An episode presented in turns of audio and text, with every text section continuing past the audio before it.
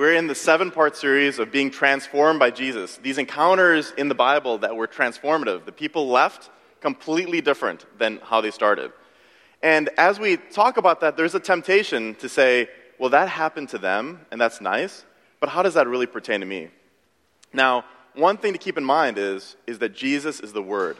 And the Word was God, the Word is God, the Word was with God in the beginning. Nothing has been made that hasn't been made through Jesus. And the Word became flesh, and we have seen His light. He's been the light of men, and the darkness has not overcome it. That's from John 1 1 through 14. And as we encounter the Word, as we let it make our hearts alive and bring our hearts to, uh, alive, Jesus comes alive and transforms us too. So, as I share about today, we're going to talk about the rich young ruler and Zacchaeus. Let's also bring it back to our times with the Word. But before we get into that, I was talking to Jonathan earlier before the service today, and he let me know that it was Celeste's birthday last weekend. Happy birthday, Celeste! Woo! And next weekend is my wife's birthday, my wonderful wife, Sheetal.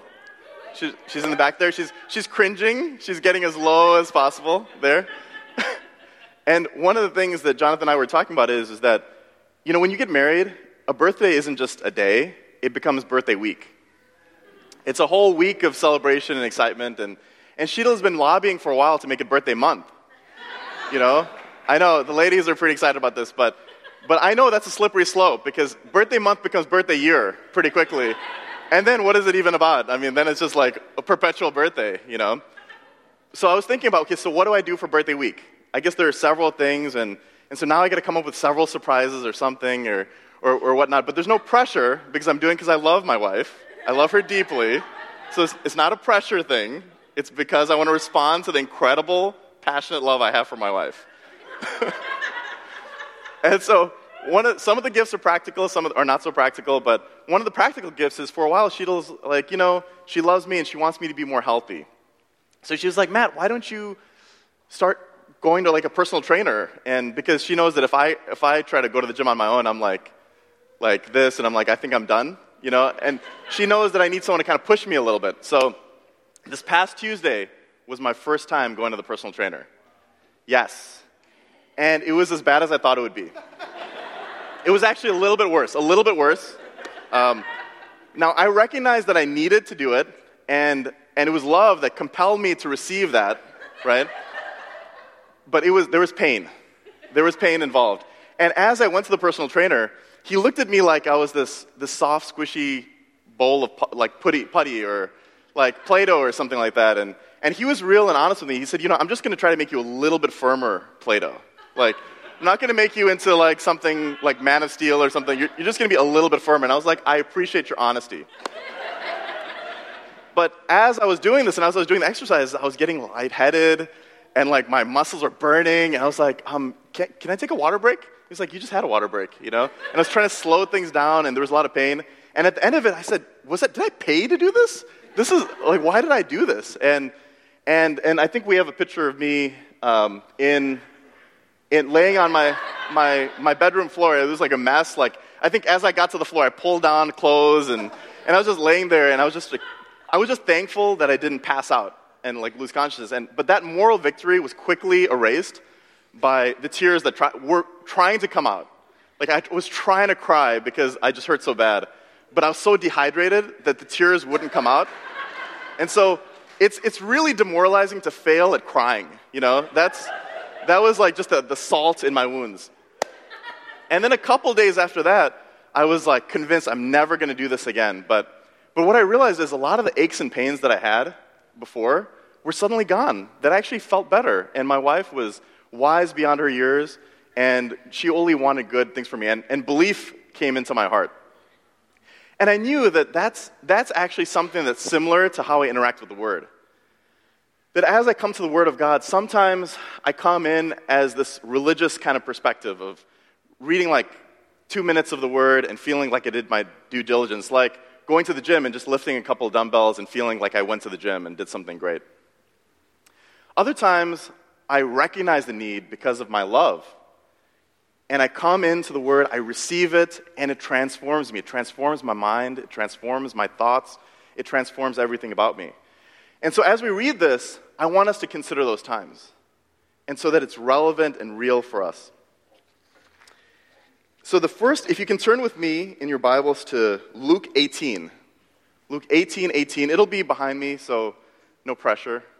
But as you guys are turning to that, I just want to give you some background. So, we're going to we're going to talk about the rich young ruler. Now, a few months ago, I started, I found out I was going to be preaching this ser- sermon.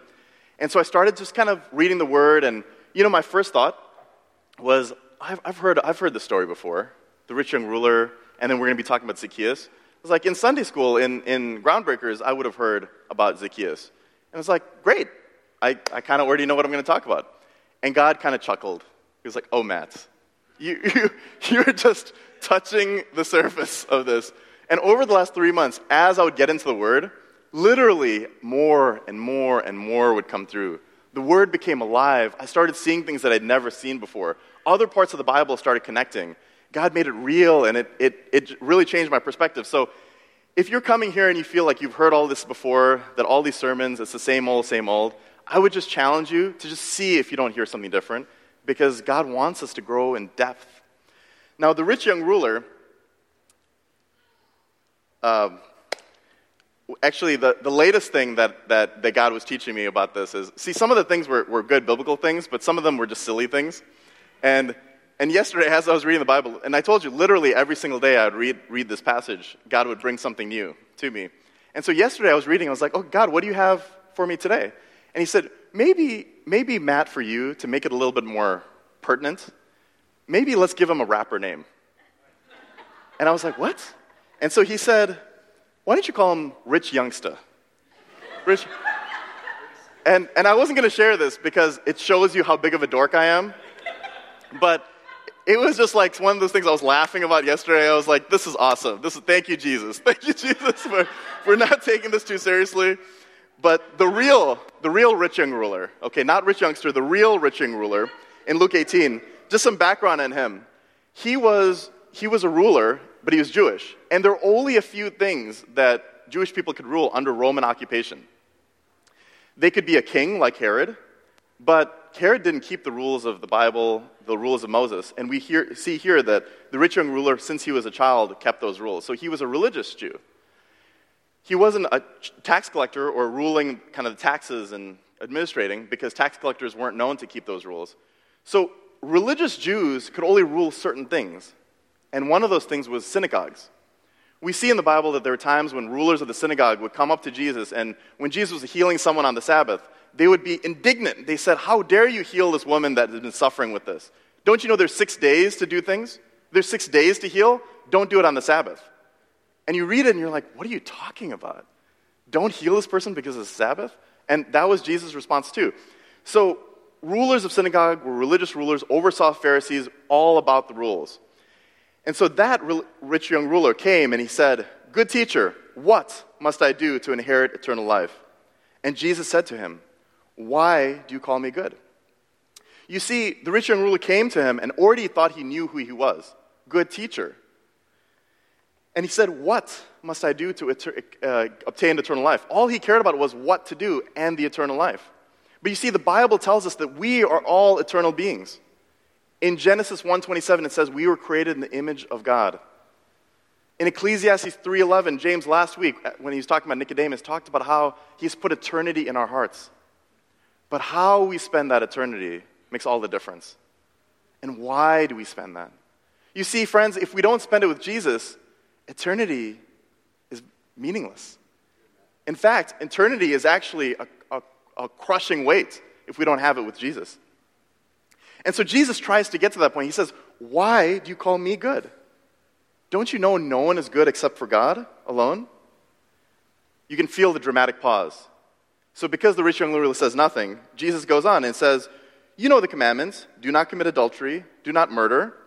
Now, I just want to remind you that, that Jesus earlier in the, in the Beatitude says, Anyone who has hate in his heart for his brother commits murder.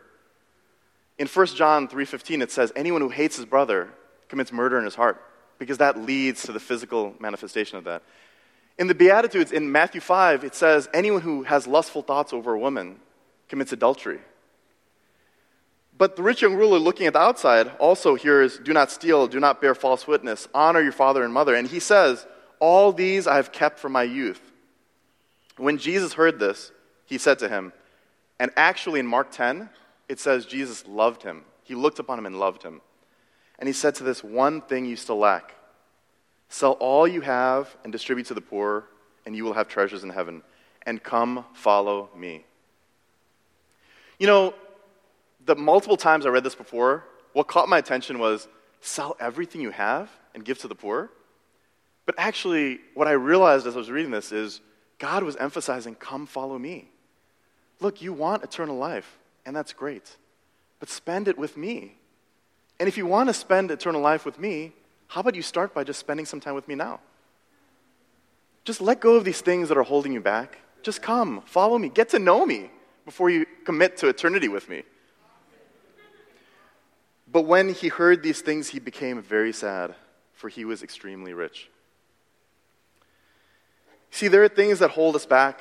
There are things that prevent us from recognizing our desperate need for God. And I was thinking practically, as we come to the Word, I want to be honest with you. There are times where I have had that same perspective. There have been so many things that I've had to do. Just like, oh, you know, I just don't have time to really spend time with you in this moment.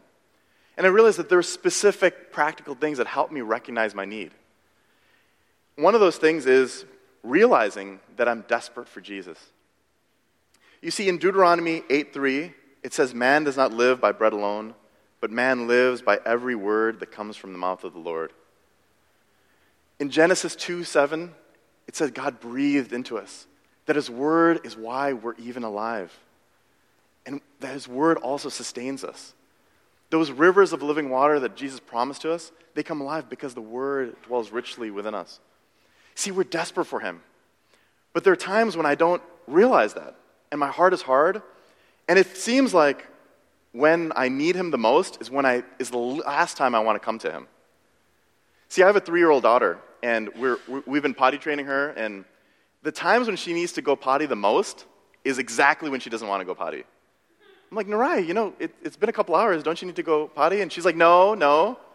I was like, Narai, I mean, you're like crossing your legs, you're like holding your abdomen, you're like trying to prevent from going potty. And she's like, no, no, no, Dad, I don't, I don't need to go potty. And I, I kind of do the same thing. And whenever I do that, I kind of I kind of pee my spiritual pants too, you know? and it always leads me to a bad place, always, you know? It's embarrassing for a grown man to pee his spiritual pants. I want to let you know that right now. And so the second thing that I, I do is I try to remember. I try to remember, I try to say, what has God done for me? How has the word impacted me before? Like in, in personal training, my one you know, I'm an ex- expert now because I went one time, you know. And so I can, as an authority figure on this, I can tell you that after you go one time, you feel a little stronger. You know, that firm putty, it really, it's true. You really do become that firm putty. And you think about, I, I remind myself who the Word is. If the Word is Jesus, then let me encounter that Jesus that I, I yearn and hunger and thirst for. Let me, let me realize that, and every time that softens my heart. Every time the distractions of the word that seem to harden my heart, it softens it. And then rejoice. See, in John 1.10, Satan is trying to, Job, Job 1.10, Satan is trying to, trying to um, attack Job. And he's trying to cause him suffering. But he goes to God and he like is begging God. He's like, you know, I can't even attack him because you've put this hedge around him. You've put this hedge around him and all of his possessions and his family and all of these things, so I can't even do anything to him.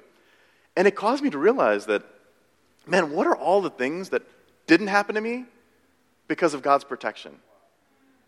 You know, maybe on a good day I remember the good things God has done for me, but it's so rare that I think about all of the bad things that could have happened, all of the incredible times where God has saved my life, where He's protected me from illness, where He's protected me for, from, from all these dangers that I so easily would have walked into.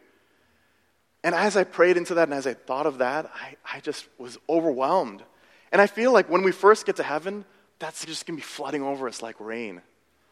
And we're going to just be incredibly thankful for all of the times where it could have gone terribly wrong. You know, when one bad thing happens anywhere in the world, I immediately know about it, right? it's like on the news or it's on my phone or something, and, and I'm like, I can't believe that one thing happened. But the million things that could have happened to me, I'm like, yeah, just another day. and I find that worship actually helps me with that. When I worship Him, and today it helped me with it. As we were worshiping together, didn't you feel that? Didn't you feel your hearts warming within you? Didn't you feel like the distractions from the week kind of just started melting away as you started to see Jesus, as you saw Him a little more clearly? In Luke 19, 1 through 10, feel free to turn there for me. We're going to talk about someone who recognized his desperate need, but then he received from Jesus. You see, Zacchaeus wasn't just a tax collector, he was the chief tax collector. The only time in the Bible that we talk about a chief tax collector. Now, I kind of looked at tax collectors kind of like I look at the IRS. I was like, I don't like them. I don't like paying taxes. I don't know them, but I don't like them, you know? And, and I, I think a lot of people in his time felt that same way. You see, tax collectors were despised in that, in that society. They were Jews, but they were collaborating with their Roman oppressors. See, Rome was forcing them and then collecting taxes from that. But they didn't use their Roman people, they used their own brethren, the Jews. They were seen as traitors. It was actually so bad that, that tax collectors couldn't even give alms in the, in the temple. They, they, they wouldn't even take their money. They considered dirty money. It would be like looking at a drug dealer and saying, like, I don't want your money. Your money's not good here, because it was considered dirty. They couldn't give testimony in, in court of law because they were seen as unreliable. And their whole family was seen as disgraced. In Jewish teaching, if someone was a criminal, their whole family was seen as a disgrace. And if, if someone was a tax collector, their whole family come, came under disgrace as well. You see, tax collectors were despised by their countrymen, by their families, and even by the Roman officials. Rome would often kill their own people if they didn't obey the laws, if they didn't uh, collect taxes, to prove their loyalty to Rome.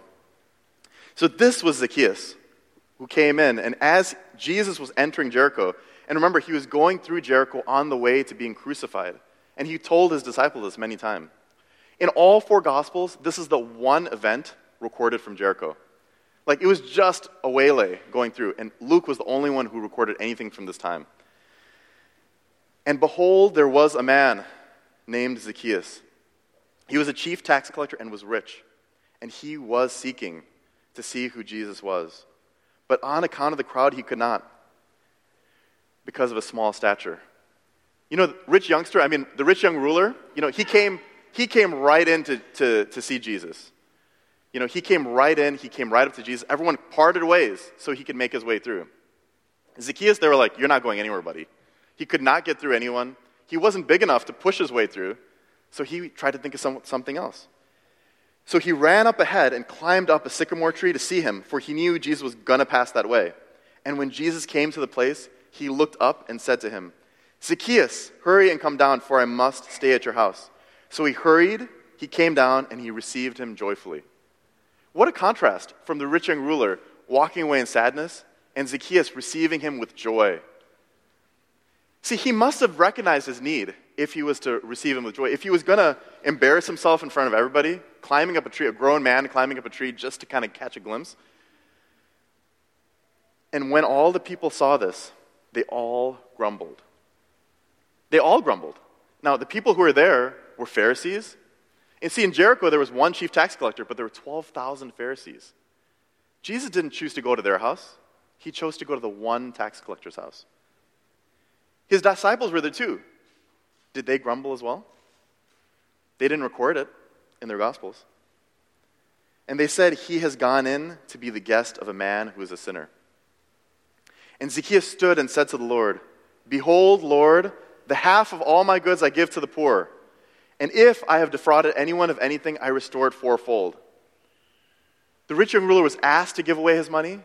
Zacchaeus did it without, without a word. You see, something happened to Zacchaeus just by receiving the Lord joyfully. He was transformed.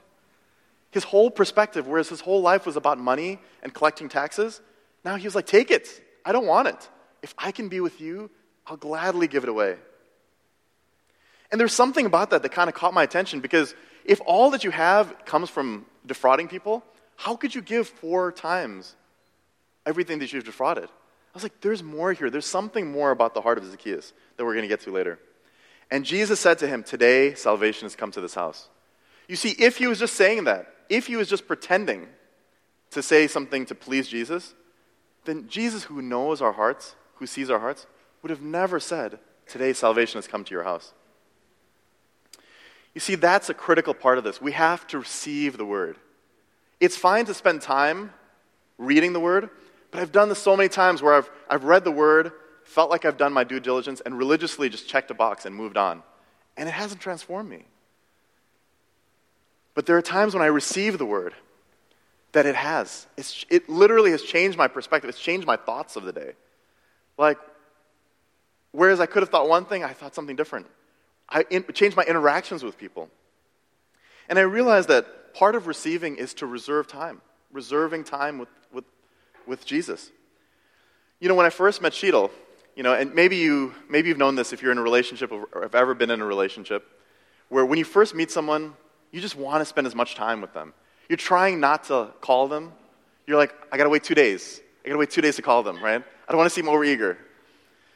When I would first talk to Sheetal, we were a long distance, and we would, so we talk on the phone a lot. And, you know, just like you guys, I would say, no, no, Sheetal, you hang up first.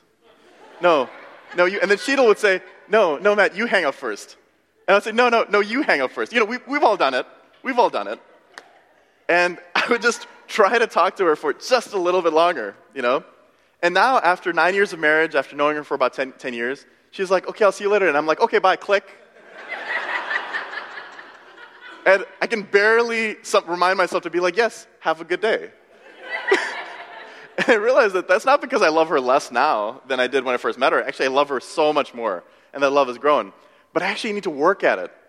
I actually need to like work at spending time with my wife, spending time and, and growing and talking about things that are dear to my heart. And as we do that, I grow in intimacy. I receive more of her love. And it was the same thing with Jesus when I was reading these passages. I came in being like, yeah, I've heard this before. That's fine. That's great. But as I spent time diving deeper and spending that time receiving, it came alive to me. I would feel my heart burning within me at times. And I was awed by the wonder that God did in bringing the word alive. We also have to resist the world. You see, receiving from Jesus is kind of hard, but receiving from the word is really easy. Because the world is always pushing an agenda to us. You know, when I watch TV, there are these commercials that play. And yeah, I mean, you know, this is before like Netflix and all that stuff. There, there were these things called commercials. And, and what, what people would do is they would, they would buy time to advertise to me. And there's studies done that show that the more commercials you watch, the more unhealthy you eat. Because you start eating things that they're telling you to eat. You start buying things that they're telling you to buy. And they're not spending all that money because you're not receiving it that it's not changing your behavior. See, there's a lot of data that shows that it changes our behavior, but we're like, no, it's not changing me. I find the same thing with news. There's all this drama in the news. Every day there's something new in the news. And as I read it, as I, I, I, keep going through it, it just changes my perspective. I just, I feel like pessimistic about the world. I'm like, what's going on with our government? What's going on with the world? What's, what, what, what's happening here? And I realize that as I receive, it affects me. You see, the Bible says in Psalm 46:10, Be still and know that I am God. When I come to the Word, I have to quiet those other th- thoughts. I have to actually let go of all that I've received so that I can receive from Him. Because God isn't intrusive, He's not pushing an agenda. When the rich young ruler went away in sadness, Jesus, who loved him, didn't chase after him. Jesus offered him everything but he also gave him the ability to choose to walk away. I want to be the one that chooses to stay, that chooses to dive deeper and to receive more from, from him in his word. You see, it's a relationship. We have to allow the word into our hearts. Colossians 3:16 says, "Let the word of Christ dwell in you richly." Let it. He's not forcing you. He's gentle. He's a gentle savior. He's a good father as we sang earlier today. And if we let it, See if it won't transform you. We have to recognize, we have to look and see. You can look at something and not really see it. I'm, I'm notorious for this. My wife and daughter actually catch everything, but I'll, I'll, be looking for my keys and I'm like, I don't, honey, I don't see it, I don't see it. And she's like, it's like right there, it's on, it's on the table. You're like looking at it, but I wasn't seeing it. And I find that that happens actually with, with my interactions with God. God is doing so much, and I just disregard the, the things that I consider smaller. Psalm 16 says, In the night also my heart instructs me. You know, I've seen this sometimes where I have these dreams, and they're these dreams that kind of shake my thinking, shake my perspective, and I'm just like, oh, you know, whatever, you know, bad seafood, you know, that I had night before. I, I tend to have a lot of bad seafood because I get these dreams like a fair amount. and like a couple weeks ago, actually, I had this really vivid dream where I had this dream where I had like something like Parkinson's, and I was walking and I had to like hold on to something, and I was struggling to walk, and I was, it was with great effort, and I was the same age I was now. And I would sit down, and I had this incredible feeling of regret. Like I just looked off, and I just had this deep feeling of regret, like, oh, I wish, I wish that had never happened. And I woke up, and I was kind of shaken by it. I was like, God, what, what was that all about? Bad seafood? And God was like, No, no, Matt, that seafood was okay. It was okay. But he, he transported me back to a time when I was in high school. And I shared a couple years ago with the church that there was a time where I was planning on committing suicide. And the day before I was going to do that, I, I, that's when I first received Jesus. Because I cried out to him. I recognized my desperate need. And I said, Jesus, if you're there, if you're real, please help. Please help. And I was weeping. And I received Jesus into my heart. But the plan I had the next day was to uh, lock myself in the garage and turn the car on and try to die from carbon monoxide poisoning. But you see, our garage was really rickety. It was this old, rickety garage, and it had a lot of leaks. So I probably wouldn't have died, actually, from it. But now, as a physician, I know that what probably would have happened is a condition like Parkinson's that happens. See, there's a part in our brain where the, the carbon monoxide damages specifically that part of the brain. And it causes a movement disorder in young people that looks like Parkinson's. And all of a sudden, the dream came rushing back and it, it became real to me. I realized that I would have had that if, if it wasn't for God's supernatural protection over me. If it wasn't for Him intervening in my life when I just asked and I was open to receive, I did receive, and I received more than I would have ever thought.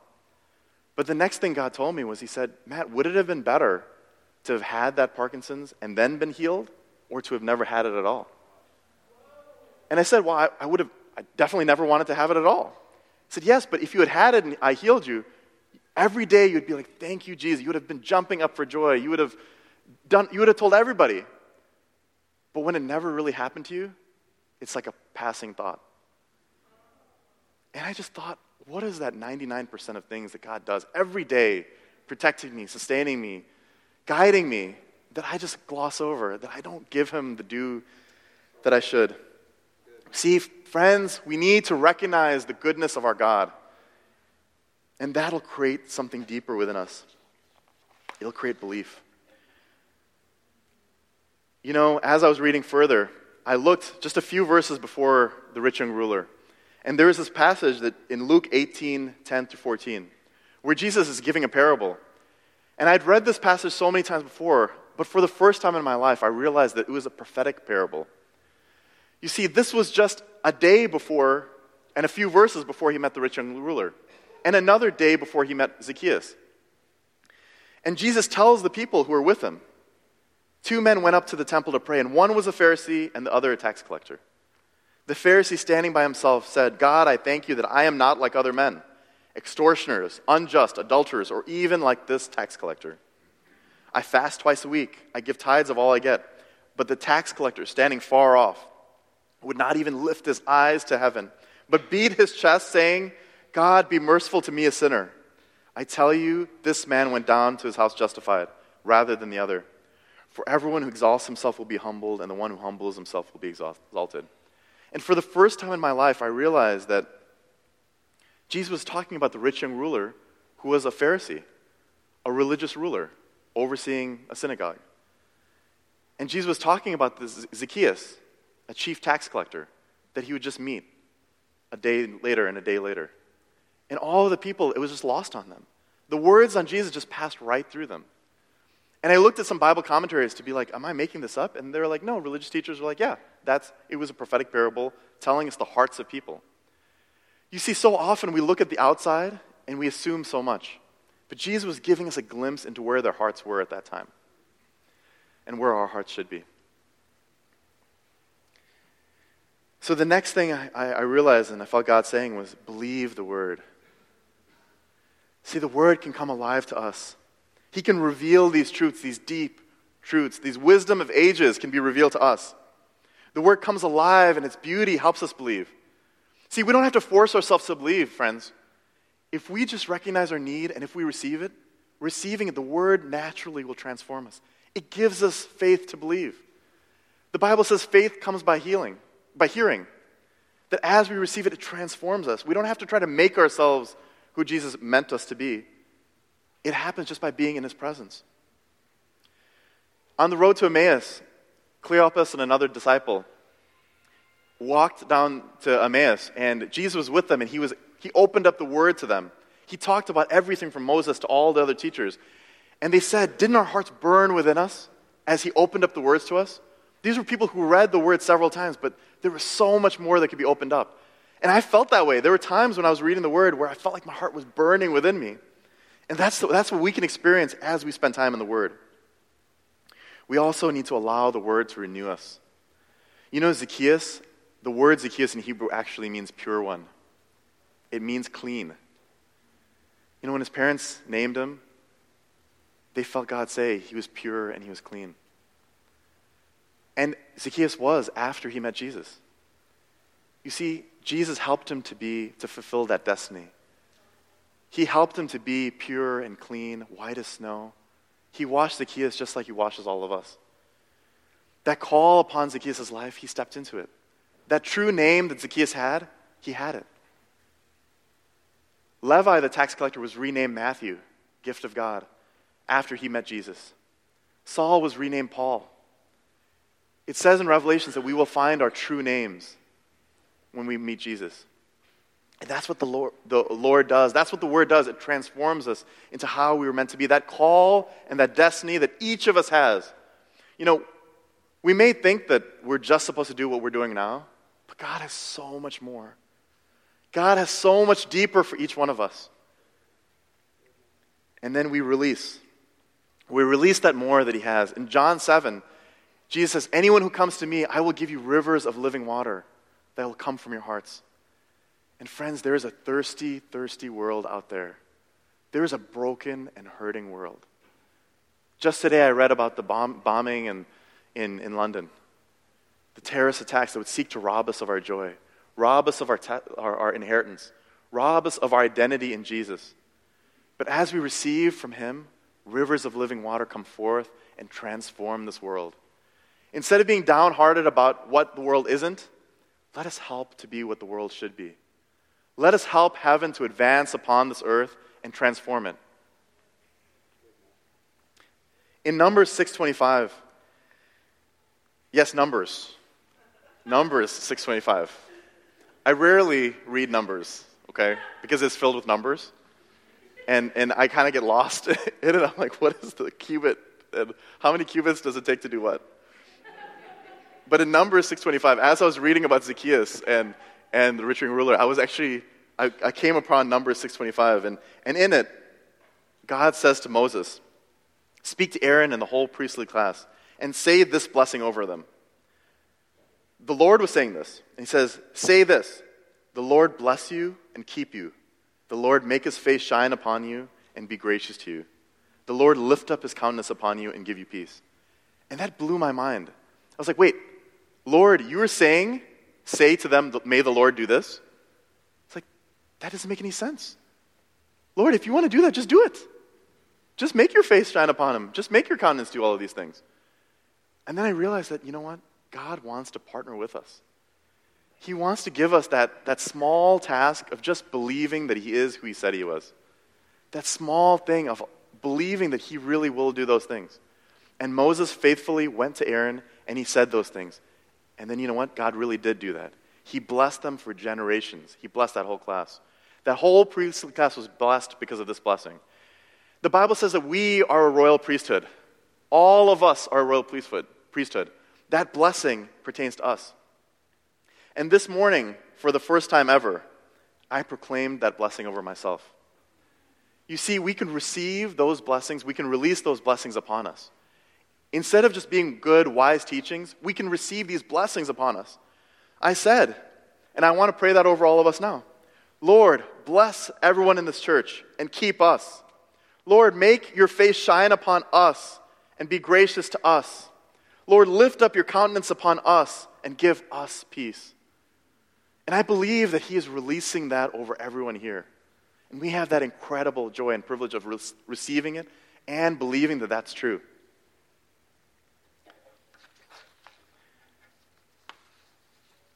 So, in, in conclusion, in the end, let's allow ourselves to be transformed by needing, receiving, and believing Jesus, the living Word. But I want to say that if anyone here doesn't know Jesus, this is your opportunity.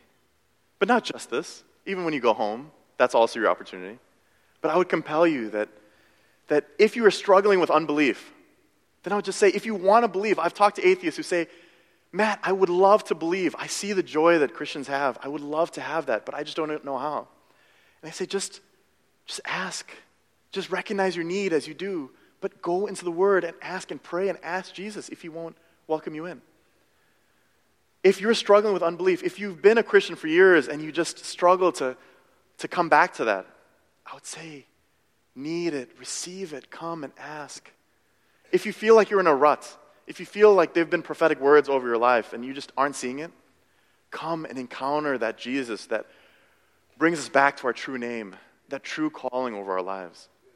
See, that's what transforms us. And I would also encourage you, finally, in closing, that if God gives you something, don't be shy about releasing it.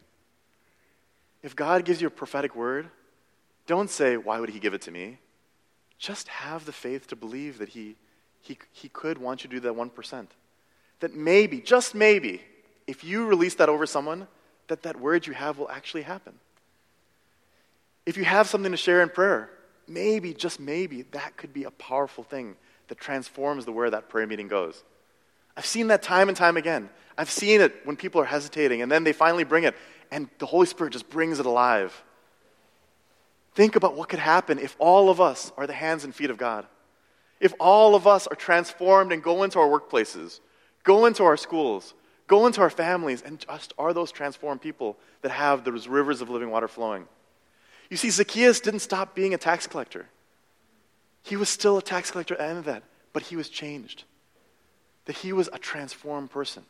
So as we go back into our lives and as we go back into our routines, let's be changed. So I just want to close this in prayer. Dear Lord, I thank you so much, Father. I thank you for what you are doing. Lord, not what I'm saying or what we're hearing, but what you are doing and the incredible destiny you have for our hearts and our lives. And I just pray right now that we would recognize our need, we would receive from you powerfully, Lord. And I pray right now that everyone here with their hearts open would receive powerfully from you. And that we would believe that. We would believe that we receive it and we would see the change and that would grow our faith. Please help us in our unbelief. And Lord, if there's anyone here who's struggling to believe in you or is wanting to believe, and this is the first time that they would receive you as Lord in their life, help them to receive you with joy and help it to transform their life. In Jesus' name, amen.